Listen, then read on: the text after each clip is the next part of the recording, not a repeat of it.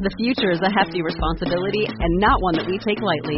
But then, taking things lightly has never been what Hefty is about. That's why we've created the Hefty Renew program that turns hard to recycle plastics into valuable resources like park benches and building materials.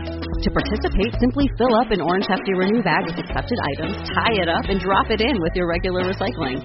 That's it. It's that easy. It's time to rethink recycling with Renew. Particular valued resources may vary by geography. More info available at heftyrenew.com.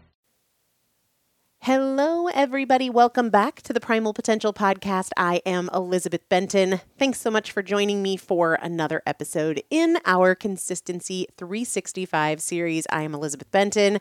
I read something the other day from Shane Parrish, and it said, The person who does the little things daily beats the person who does them occasionally.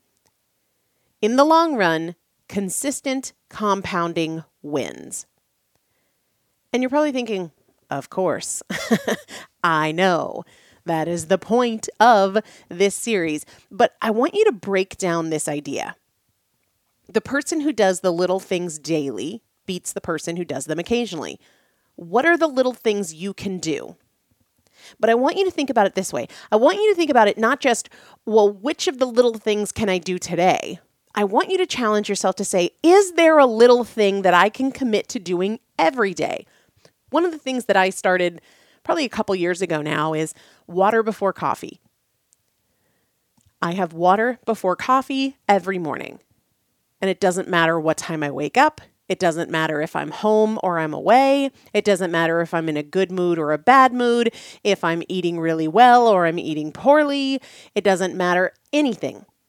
I have water before I have coffee. That is not a huge commitment. But when you start with things that are small enough to say, I can do that, and you do one and it becomes a habit, and you add another and you add another, that's exactly what we're talking about here. The person who does the little things daily beats the person who does them occasionally. We want these things that are simple enough to add and cumulatively they will make a difference. So, what are the little things that you could do? And start with one that you are willing to do daily. And you'll be surprised by the momentum that comes as you commit to that. And time goes by where you're consistent. No matter where you are, no matter what time you wake up, no matter if it's a weekend or a weekday. And you're not only going to get consistent with that, you're going to build your confidence in your ability to add. And we do add. I tell my clients literally every day where we start is not where we stay.